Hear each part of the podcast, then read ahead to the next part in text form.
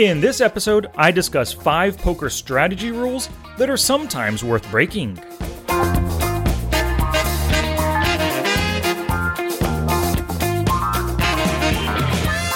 Welcome to Smart Poker Study. I'm your host, Sky Matsuhashi, and I want to thank you for spending a little bit of your summer study time with me. Thanks also for subscribing to the podcast and telling your friends about it. Speaking of telling your friends, if you enjoy this episode, send them to smartpokerstudy.com slash pod 310 so they can learn what you're about to learn. And speaking of learning, here are the five strategy rules that I think are sometimes worth breaking in the right situation. Let's get to it. Gambate! This is damn exciting stuff.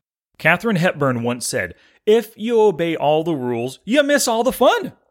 Yeah, I totally agree with that. Like stealing from the cookie jar before dinner, that was fun and definitely satisfying, right? Uh, running red lights when it's safe to do so, like when there aren't any other cars around, it's 1 a.m. at night, that kind of thing.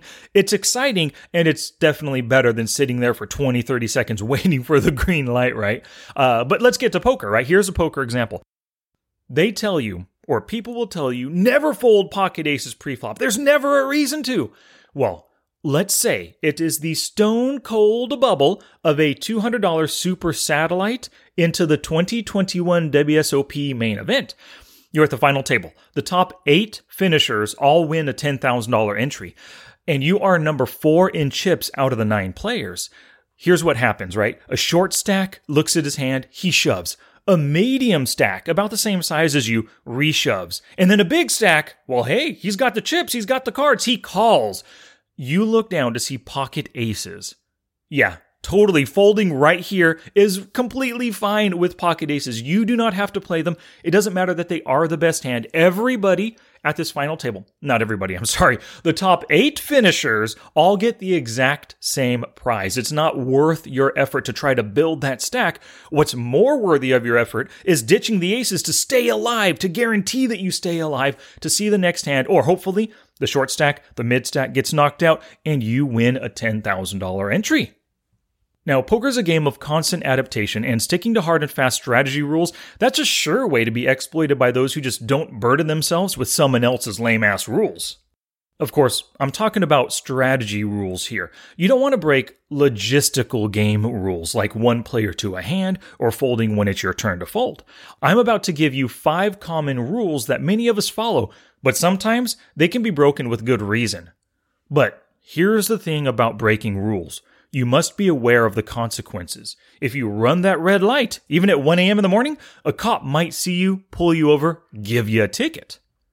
So, I'm going to discuss breaking these five poker rules, but I'll also tell you the possible consequences that you must be aware of when you do so. Breakable rule number one only 3 bet with premium hands pre flop. Now, this is a rule that fish and nits follow big time. If you only 3 bet with aces and kings, you can easily be exploited. All your opponent has to do is fold versus every 3 bet that you make. Or if they want to take a chance, they can play speculative hands by just calling, maybe with deep enough stacks, and they'll call you when they have position, and they'll only commit more chips post flop when they hit two pair or better. But if you don't follow this rule, if they've seen you 3 bet with 7 6 suited, ace 5 suited, pocket 8s, it's going to be harder to put you on a range.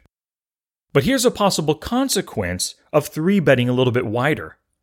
These wider pre-flop 3 betting ranges can lead to tricky spots post-flop where you could be dominated by stronger hands. But this is where good post-flop skills, hand reading, and understanding your opponents that's going to allow you to make great decisions even in some tricky spots. Breakable rule number 2: playing only push fold in tournaments at 15 big blinds or less. So if you only play push fold at 15 big blinds or less in a tournament, you're missing out on steal opportunities that do not require that you risk your entire tournament life. When you raise less than all in and you have a 15 big blind stack, many players are going to think that you've got a premium hand and you want some action. This can help you steal some blinds and antes and quickly build to a 20 big blind or greater stack. Plus, if you get called, you can still take the pot away on the flop with a C bet, and you don't even risk your entire tournament life to make those two plays. But there is a possible consequence of not shoving all in. It can lead to a dwindling stack when your opponents re raise and then you have to fold, or they call and then you fold versus their flop bet. So be prepared to fight back as necessary against these players who are fighting back against you. Breakable rule number three never c bet in multi way flops without the nuts. The rules may tell you that c betting into a multi way pot is a death sentence if you don't have a strong hand because you've got so many players that you're up against. There's a good chance somebody hits something on this board worth continuing with. But on those hard to hit, or maybe even scary boards, something like Ace 9 Deuce Rainbow or uh, Deuce 5 8 All Clubs, a C bet could often win the pot right there for you, even against three other opponents. If they didn't hit anything great, they're going to assume that you have a top pair or a better hand, and they're just going to fold to you. I want you to run these two boards, Ace 9 Deuce, Rainbow, and Deuce 5 8, all clubs. Run it through Flopzilla against different calling ranges, right? Just assign different calling ranges from your opponents. You open raise, they called, play out these two boards, and see how frequently these calling ranges miss boards. The less often they hit, the more likely they're going to fold to you. But there is a possible consequence to uh, c betting into multi way flops. It can be like throwing money away, especially against those non believing calling stations.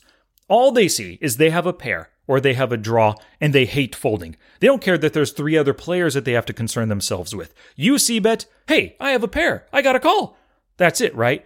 If you're trying to bluff non folders, that's a bad strategy. So watch out if your flop C bet gets called by one or more players. You'll probably have to give up on the hand at that point. All right, after a quick break, I'll cover rules 4 and 5, and then I'll tell you one of the benefits of being a rule breaker. Some shout outs today. These awesome poker peeps purchased Poker Tracker 4 through my affiliate link, and by doing so, they supported the show. And for their support, I sent them my Smart HUD for Poker Tracker 4 in thanks. So these people went to smartpokerstudy.com slash poker tracker 4 and made the purchase. Matt Godfrey, BJ Marshall, Torsten Rowan, Anton Snellman, Pablo, David Barclay, Archie Mackey, Anand Liar, Colin Mickelhenny, Tim Petropen, Aditya Bengali, and Jim Clark. Thank you all so much for picking up Poker Tracker 4 and supporting the show through my link. Once again, smartpokerstudy.com slash poker tracker 4. And I want to thank some awesome poker peeps who purchased my new book, Post Flop Online Poker. Martin McCrum, Sirhan Karaka, Bill, Murray Thurman, Massimo Gramegna, Pedro Chavez. Thank you all so very much. You purchased either through Amazon and just search for uh, Post Flop Online Poker, or you can go to my website, smartpokerstudy.com slash postflop online poker, all one word. All right, let's get to breakable rules number four and five. Breakable rule number four stick to strict bankroll management. Following good bankroll management rules will keep you alive and it's going to preserve your bankroll through the ups and downs of poker.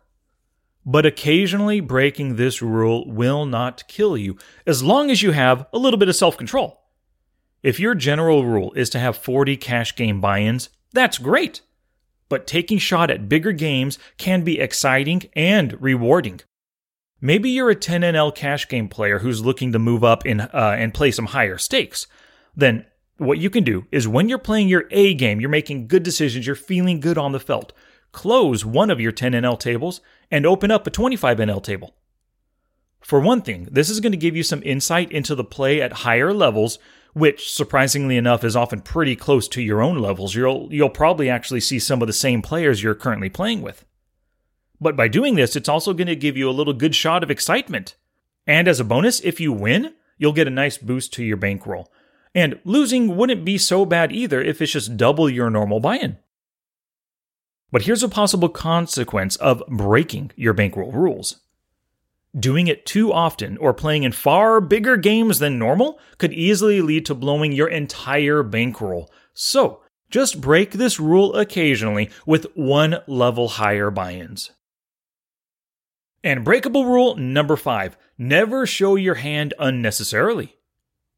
Now, for me, I very rarely show my hand unnecessarily. The whole idea is if you keep your hand a secret, they're never really going to know how you play. But there could be times when showing your hand can help you at a table. Maybe you know that the player, two seats to your left, they play super tight and they fold their big blind a lot, making it easier for you to steal.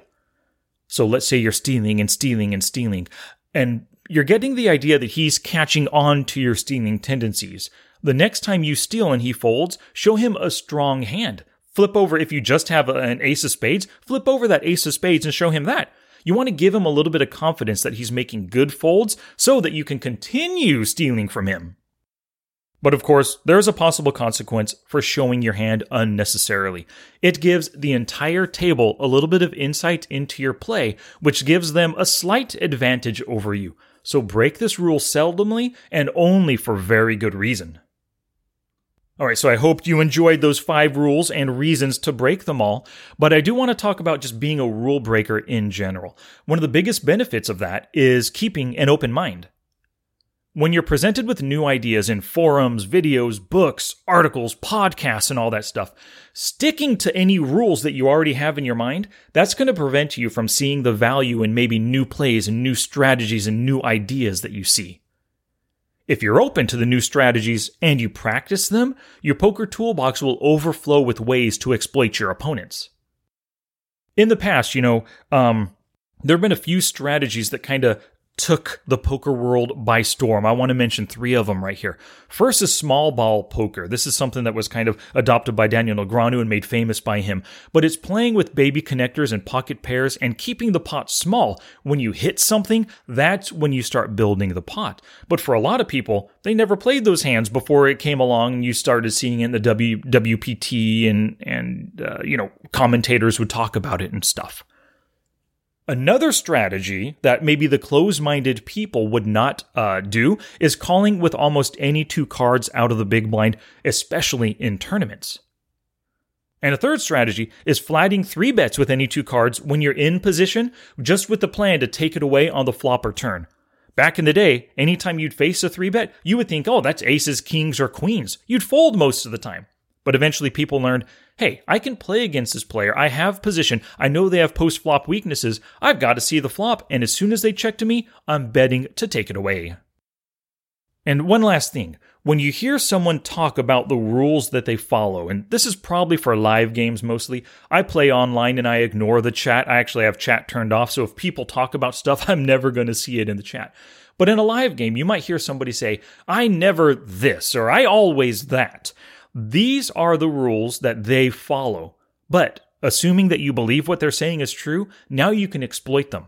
Let's say you meet a guy, you're playing at the table, and he says, I always three bet with ace king. Great! Now I know you do not have ace king when you call me pre flop. Once again, assuming I believe what you're saying, you know?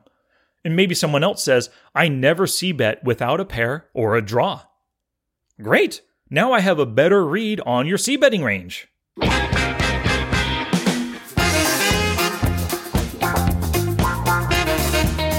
Alrighty, your learning is not complete until you visit smartpokerstudy.com slash pod310 for a transcript of today's episode. And if you enjoyed it, send your friends there as well.